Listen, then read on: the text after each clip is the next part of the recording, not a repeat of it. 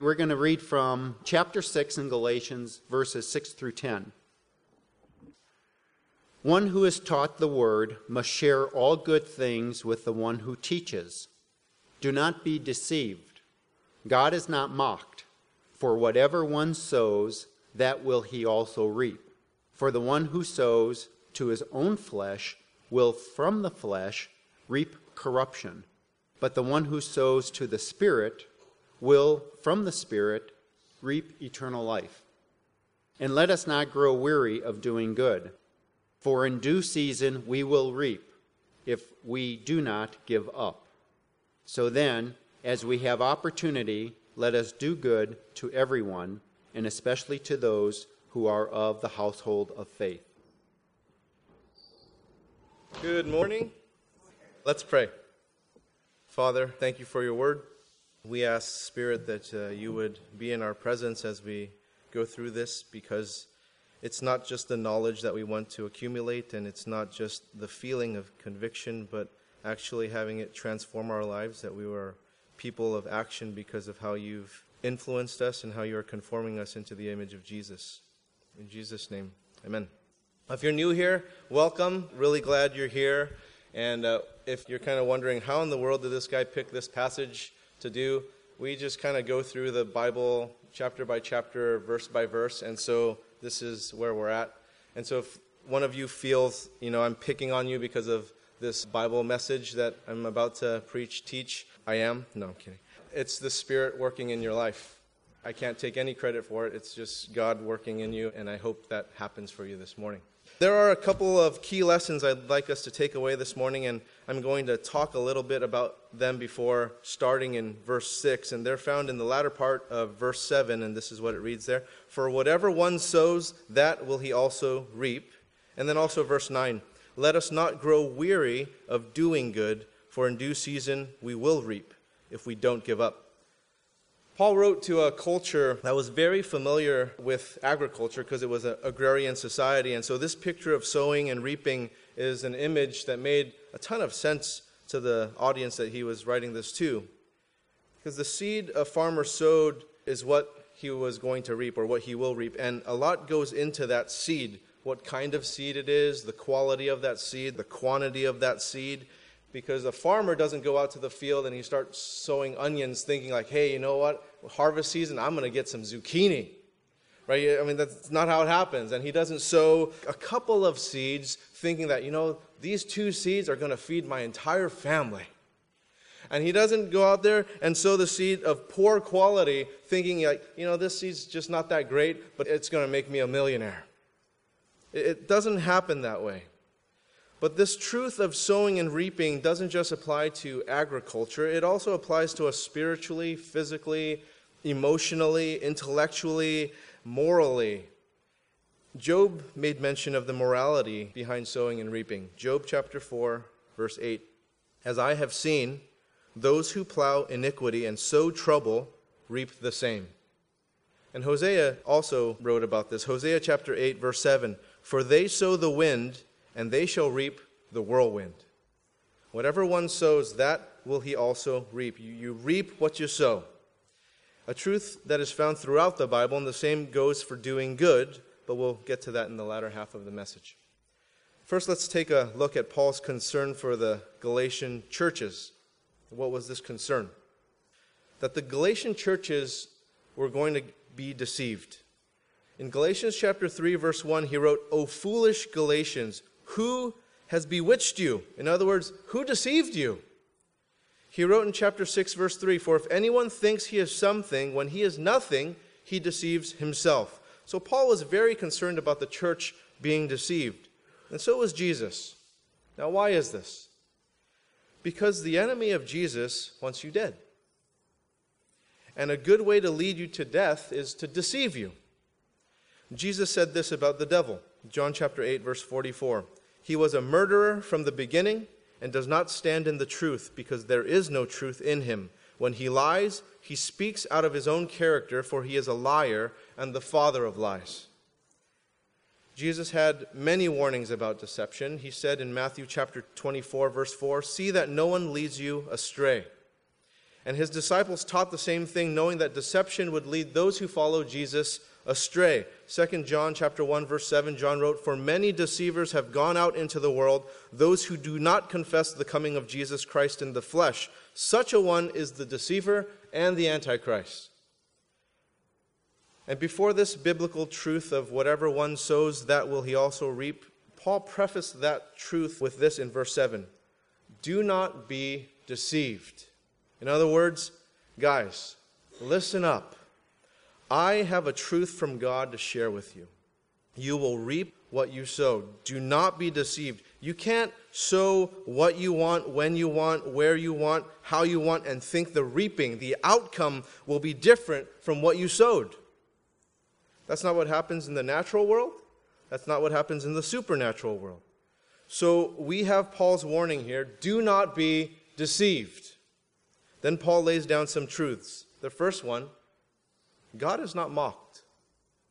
God is not mocked. And the Greek word here for mocked is defined as to turn up the nose, you know, or to sneer at. You know, any of you who have teenagers, that. They mock you. They mock you, right? I'm not quite there yet. So do not be deceived. You can't turn your nose up uh, on God. You can't sneer God and think that you're going to escape without any accountability for your actions. See, in the natural world, we've gotten away with a lot of things because we've pulled some things off on our parents and we've pulled some things off on other authority figures in our life, right? Like the teachers or the coaches or other people. We've gotten some things away in our business dealings or how we've treated people. And so we've gotten away with some questionable things in this natural physical life.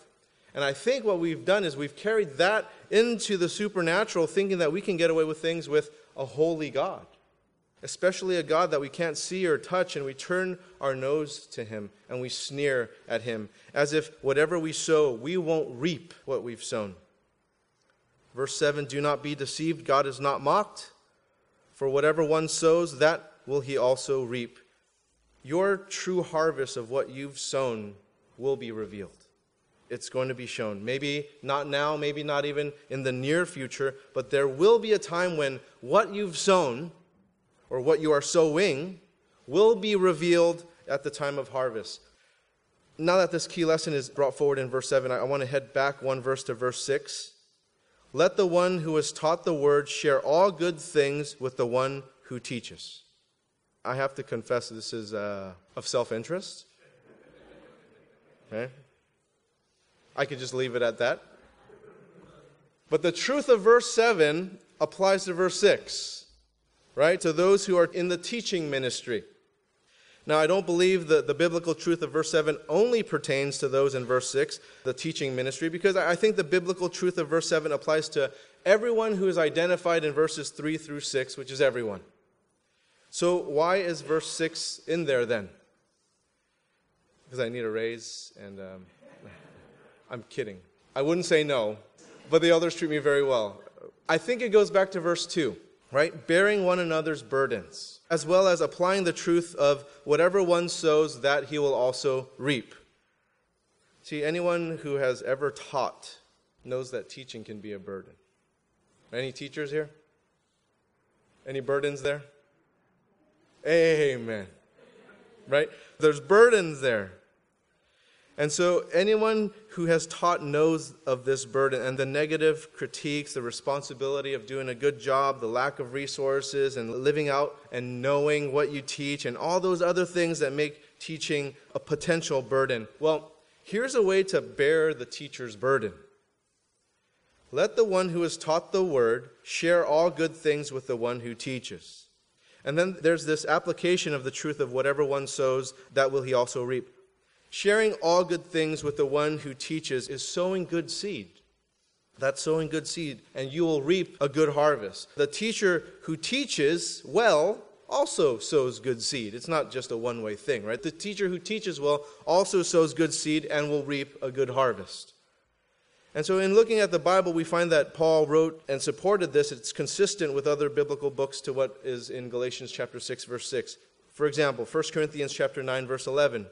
If we have sown spiritual things among you, if we, is it too much if we reap material things from you? And so, what I think Paul is doing here is he's applying the biblical truth of sowing and reaping to a couple applications here. He applied it to the teaching ministry, like in verse 6 let the one who has taught the word share all good things with the one who teaches. And he applied it to each individual on a personal basis, verses 8 through 10. Reads this For the one who sows to his own flesh will from the flesh reap corruption, but the one who sows to the Spirit will from the Spirit reap eternal life. And let us not grow weary of doing good, for in due season we will reap if we do not give up. So then, as we have opportunity, let us do good to everyone, and especially to those who are of the household of faith. Now, why does Paul specifically point out those in the teaching ministry and then he includes everyone else? I think this is a matter of holiness. A matter of holiness, a matter of righteousness. James chapter 3 verse 1. James the half brother of Jesus wrote this. Not many of you should become teachers, my brothers, for you know that we who teach will be judged with greater strictness. Ouch. And so I think Paul recognized the burden of teachers and to share in their burden because those who teach will be judged with greater strictness.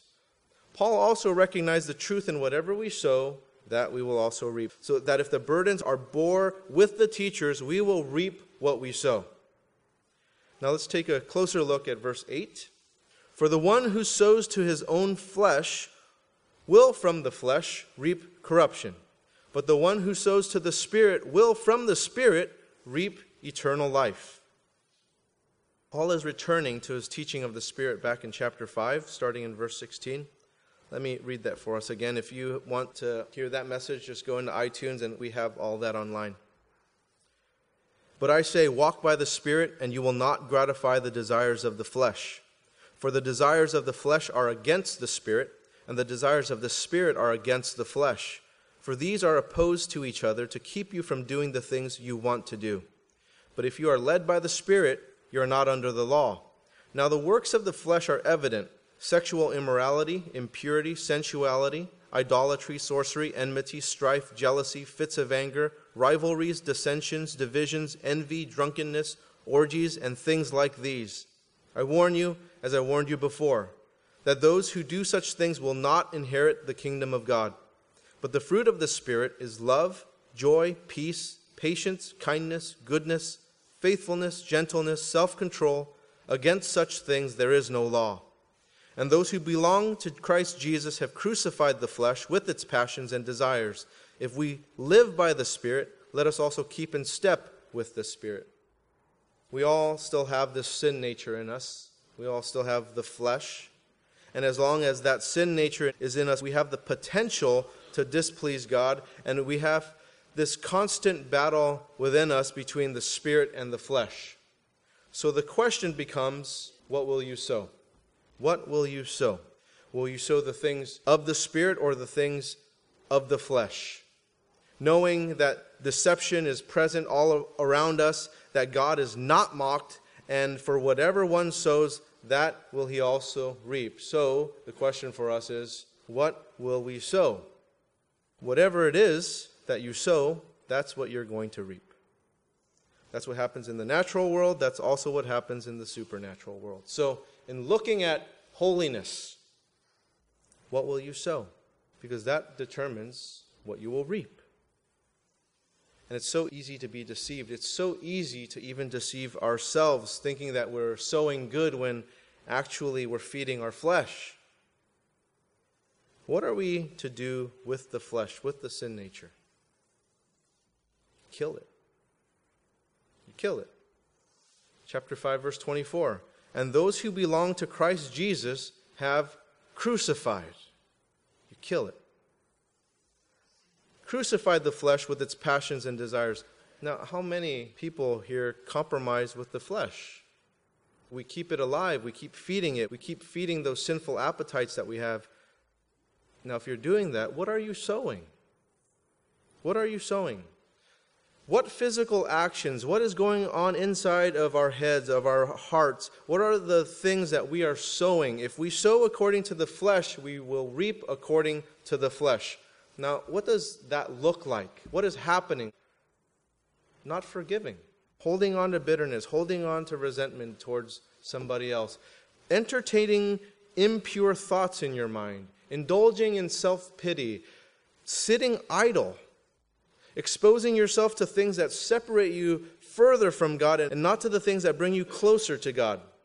Thinking about ungodly things rather than the things found in Philippians chapter 4 verse 8, which reads this: Finally, brothers, whatever is true, whatever is honorable, whatever is just, whatever is pure, whatever is lovely, whatever is commendable, if there is any excellence, if there is anything worthy of praise, think about these things.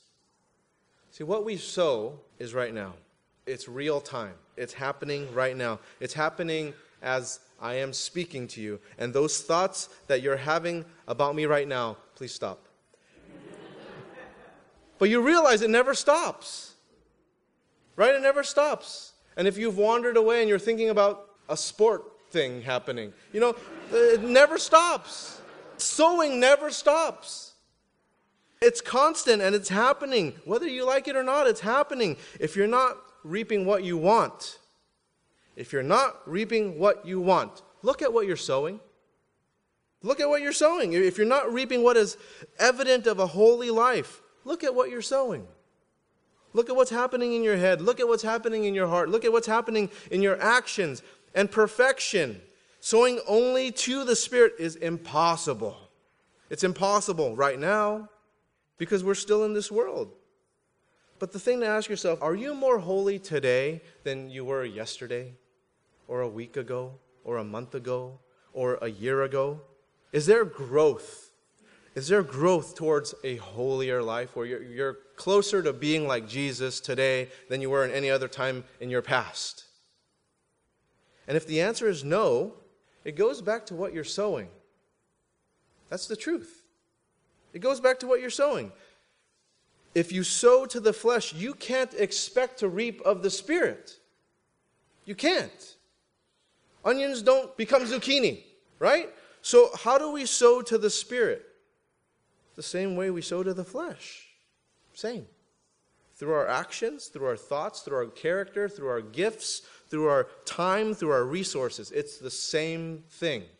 It's the same thing, except that the aim as you're going towards the Spirit is that you're conforming into the image of Christ through the power of the Spirit. And not into anything else, not into anyone else. Colossians chapter 3, verses 1 and 2. If then you have been raised with Christ, seek the things that are above, where Christ is, seated at the right hand of God. Set your minds on the things that are above, not on the things that are on earth.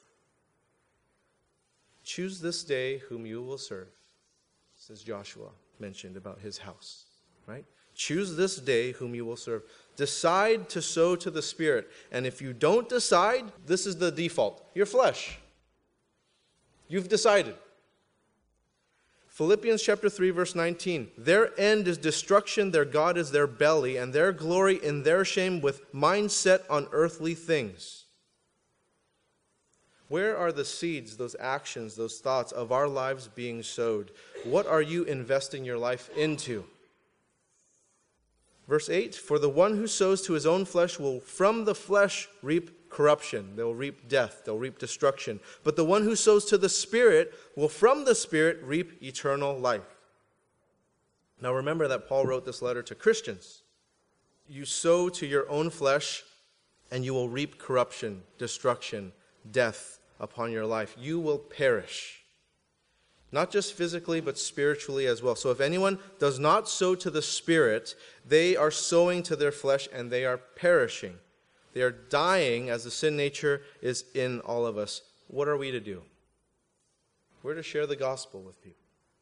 We're to disciple people. We're to let them know that their life on this earth is so short compared to the rest of eternity. That Jesus offers freedom, forgiveness, redemption. And so let's not get caught up in Christianity as a religion. Because the gospel stuff, this truth stuff, all this stuff is actually really simple. For whatever one sows, that he will also reap. And if you like it or not, you know that's true. right? You know it's true. Just look at how farming works.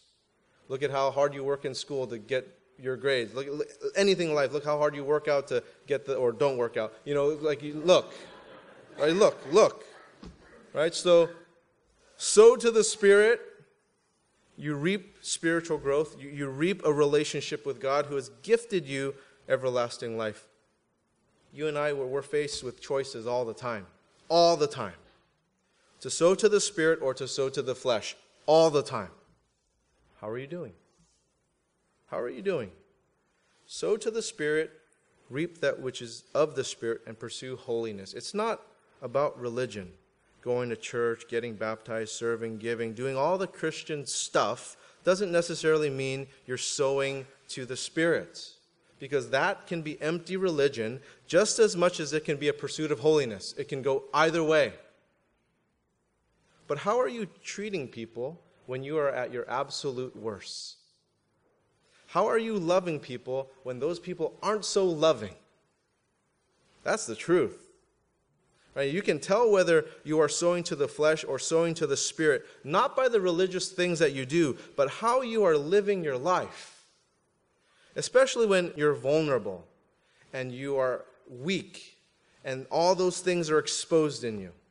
If you sow to your flesh, what you will reap will be evident in those times of vulnerability and weakness. The truth will come out. What you've reaped will come out at those times. Religion doesn't change those things in us.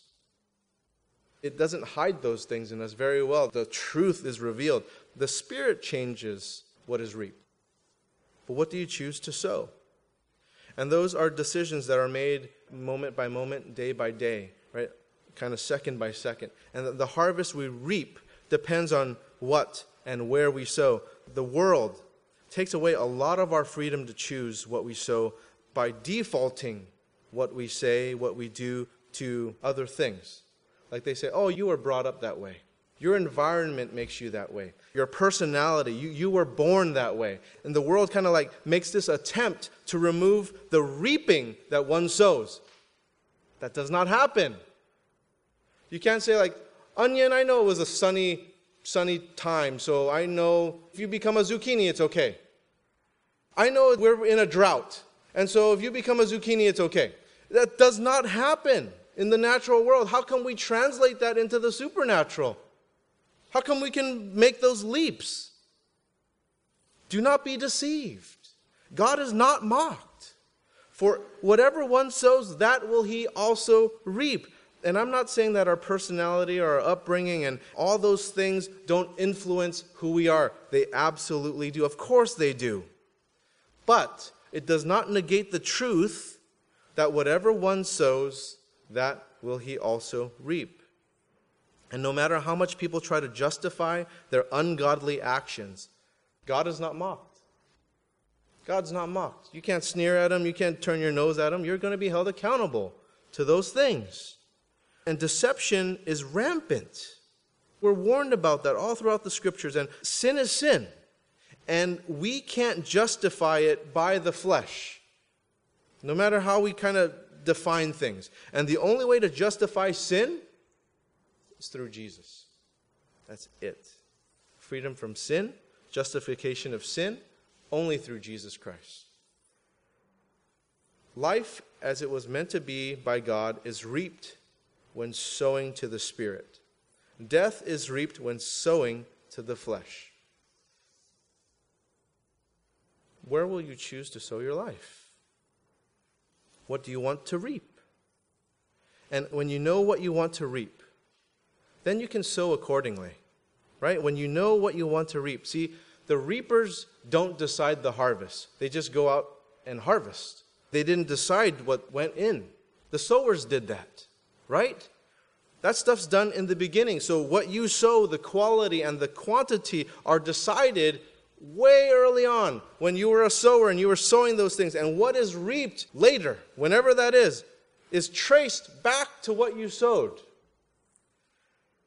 Who we want to become is largely dependent on how we have been formed way back here, on what we were sowing, what we were doing, what we were saying, what we were thinking, what we have done in our past what we are doing right now. It shapes who we are going to become and what we're going to reap.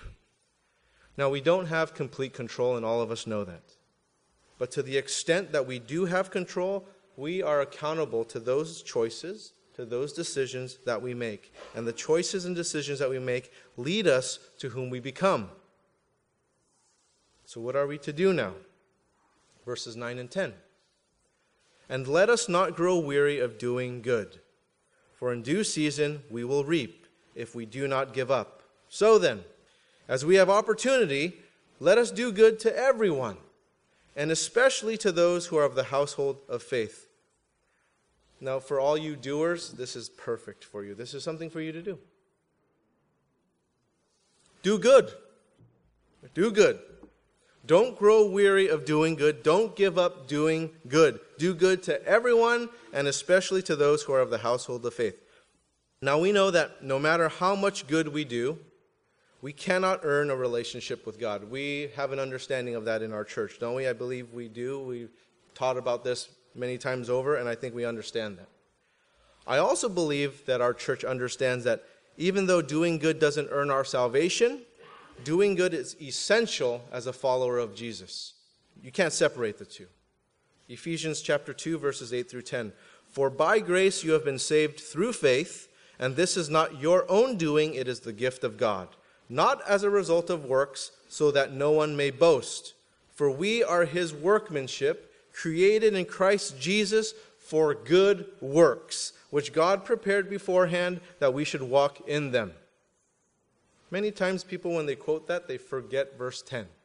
They just do the 8 and 9. For by grace you have been saved through faith. But you forget the part created in Christ Jesus for good works. So we realize that we are not saved by good works, but we are saved for good works. You can't separate good works from a disciple of Jesus, it doesn't work. The good works don't save us, but the good works are evidence that we are indeed saved. You and I have good works to do. We have each been given a load to bear. Remember? Galatians 6, verse 5? For each will have to bear his own load last week's message if you have questions about that. And that load involves doing good, it involves sharing good things. As a disciple of Jesus, know this you were created in Christ Jesus for good works, which God prepared beforehand that we should walk in them. God has assigned you to carry a load, to accomplish a mission, and He has good things for you to do. There are people he wants us to attend to and to do good to. There are things happening around us that he wants us to influence and do good toward. God is working in you. Do you hear what I am saying? He is working in you. Do you realize? Do you. Do you mm. The God of the universe has prepared good works for you to carry out. And all you have to do is walk and do it. Walk and do it. Because He's already prepared it already. You don't have to think of things up. God is partnering with you. God, the creator of the universe, He's working with you. I'm amazed. Me? Me. Billions of people, and he's choosing you and you and you and you and you and me to do these specific things. And you may think that your life isn't all great and, and things aren't that exciting, and maybe you're bored with school or maybe you're bored with work. Things just aren't that thrilling. I know you may feel that way, and I don't discredit how you feel at all. What I wish, what I hope for is that our church would listen to you and come around you in your discouragement while pointing you to the truth that God is working in you. You. In your life. You're not shelved and say, oh, later. He's working in you right now. Good things have been designed specifically for you to carry out. So, you know, own it. Own it. Bring it. All right, God, let's do this thing. What good is this? What good do you want me to do? Ephesians chapter 2 verse 10. For we are his workmanship created in Christ Jesus for good works, which God prepared beforehand that we should walk in them. I'm just a little excited about that. Jesus said in Matthew chapter 5 verse 16, in the same way let your light shine before others so that they may see your good works and give glory to your Father who is in heaven. It's not about saying, "Oh yay, good job." You, you're so good. We give glory to God.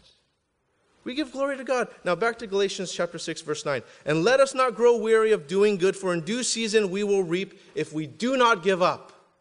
If we don't give up. Now some of you may be thinking, well, what exactly is doing good? What is that? How do you define that? Ask God. Ask God. Because the thing is, God has something prepared for you. I don't know what He prepared for you. I don't know. He said He planned it beforehand. I have no idea what that is for you. Ask Him. He'll answer. If you ask Him, He'll answer. He'll show you. He'll tell you. Now, some of the questions that you can ask yourself in the meantime Am I known for doing good?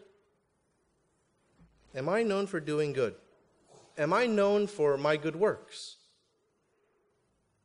And you can't just say, well, you know, I've thought about doing good and I intended to be doing good. And I've actually thought about it for a really, really, really long time. It's not about thinking good or feeling good, it's about doing good. You know, think all you want. It's about doing good. James chapter 4 verse 17. So whoever knows the right thing to do and fails to do it, for him it is sin. I didn't write it. That was Jesus' brother who wrote that. So whoever knows the right thing to do and fails to do it for him, it is sin. So you ask God what it is to do. I, I don't know. Ask him. But the thing is, when you know what the right thing to do is and you don't do it, for you, that's sin. Not for me. He didn't prepare that for me. For you, that's sin. And it's not just your intent, and it's not just your heart, there has to be an action that goes with that. You have to do good. Now, I know that some of you do good, and there are many of you here that I don't know, so I don't know if this applies to you or not, but then pray for the ones that it does apply to that I'm going to be speaking to. I also know that there are some of you who aren't doing good. You're not.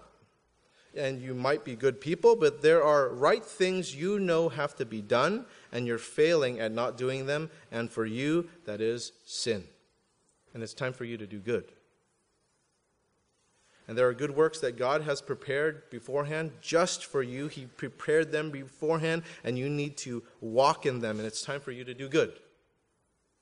Verse 10 So then, as we have opportunity, let us do good to everyone, and especially to those who are of the household of faith. As we have opportunity. Now, opportunity is around us all the time. All you got to do is walk down the street. Actually, you don't even have to walk down the street, just sit here. It'll show up. If you're like, oh no, it's not showing up, just raise your hand. I will direct many of them to you. Mm, opportunities, opportunities, opportunities, all right here. We just need to be aware. Well, you just need to be aware and not make excuses when those opportunities arise.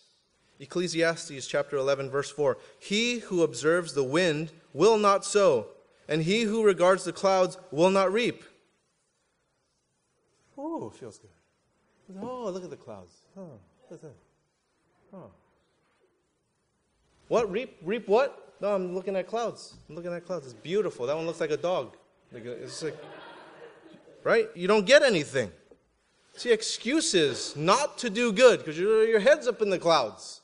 You're just kind of like wandering on, just doing your own thing, feeling the wind on your own self and not worried about anything else. You know, the circumstances just aren't right. The timing's not right. The situation is not quite perfect for me to act. And you have all these different excuses going on when there's an opportunity there to do good. We need to be sensitive to the spiritual leading when it comes to timing, of course. But we have to be aware of those opportunities. Right? We have to be sensitive to those things. Now take a look at John chapter 4, verse 35. Do you not say, There are yet four months, then comes the harvest? Look, I tell you, lift up your eyes and see that the fields are white for harvest. See, it's not for us to determine the time, right? Because the disciples were like, hey, you know, harvest time is about four months. And Jesus is like, no, right now. I say right now. And so it's not for us to say, like, no, Jesus, not now. Um, I need to take a nap, or I need to do my nails, or I do do my nails, by the way. I need to brush my hair, and or whatever. See, it's up to Jesus. We don't say, like, oh, you know, four months from now. No, if the harvest is now and he says now, it's now. It's not up to us to decide when the time is right, when the opportunity pops up, then God decides, God leads, and we have to act as the opportunity presents itself. Something to keep in mind is that you and I can sow and reap, but God does the growing. 1 Corinthians chapter 3 verses 6 and 7. I, Paul, planted, Apollos watered, but God gave the growth. So neither he who plants nor he who waters is anything, but only God gives who gives the growth. Now back to Galatians chapter 6 verse 10. Let us do good to everyone. Everyone. We don't pick favorites. Like, I only serve Christians. That's it. And when people come, are, are you a Christian? No. Oh, no. no money for you. Like, uh, nothing for you. See, we don't discriminate who we do good to. We do good to everyone. Everyone.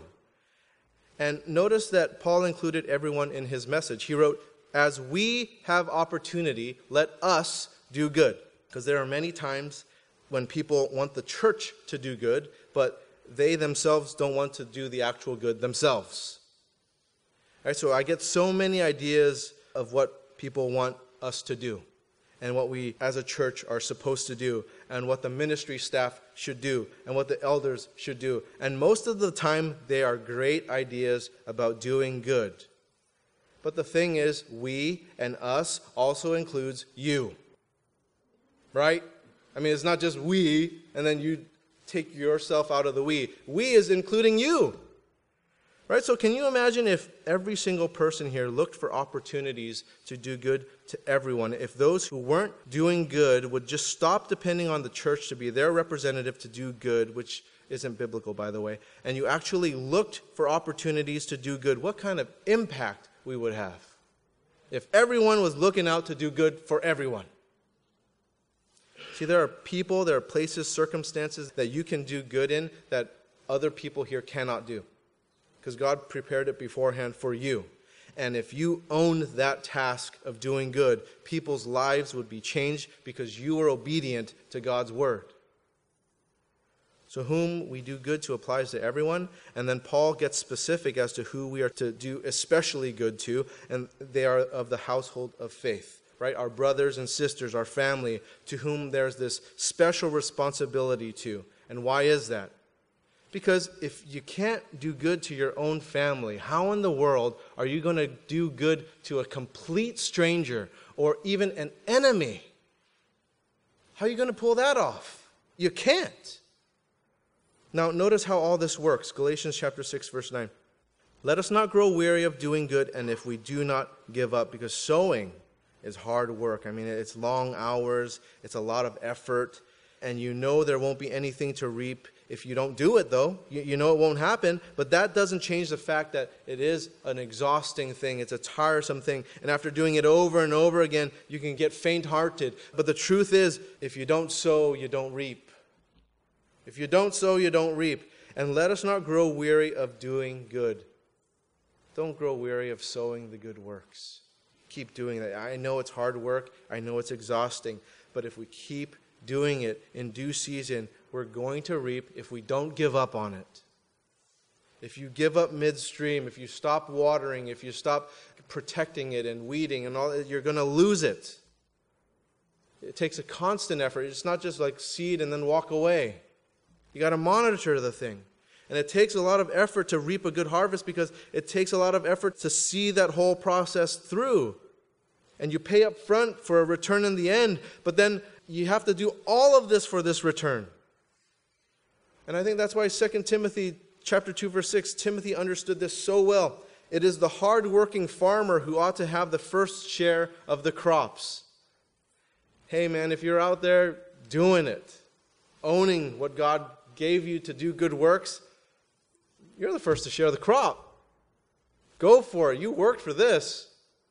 Right? And it's important not to get hung up on the details of doing good. The important thing is not to grow weary in doing good.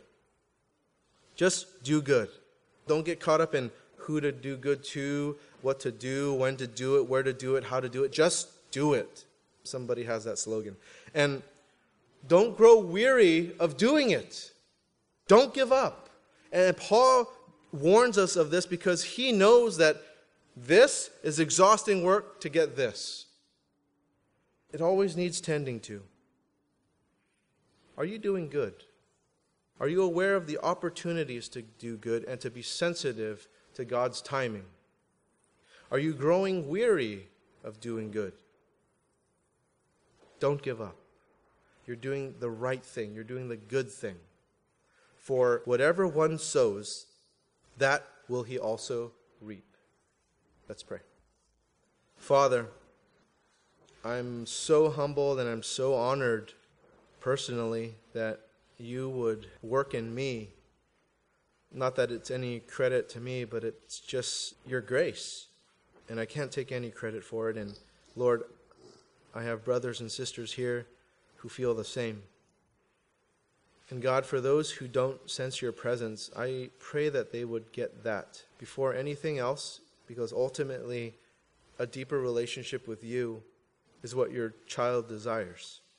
And so, God, I ask that your presence be made known to each person here in a very real way. In Jesus' name, amen.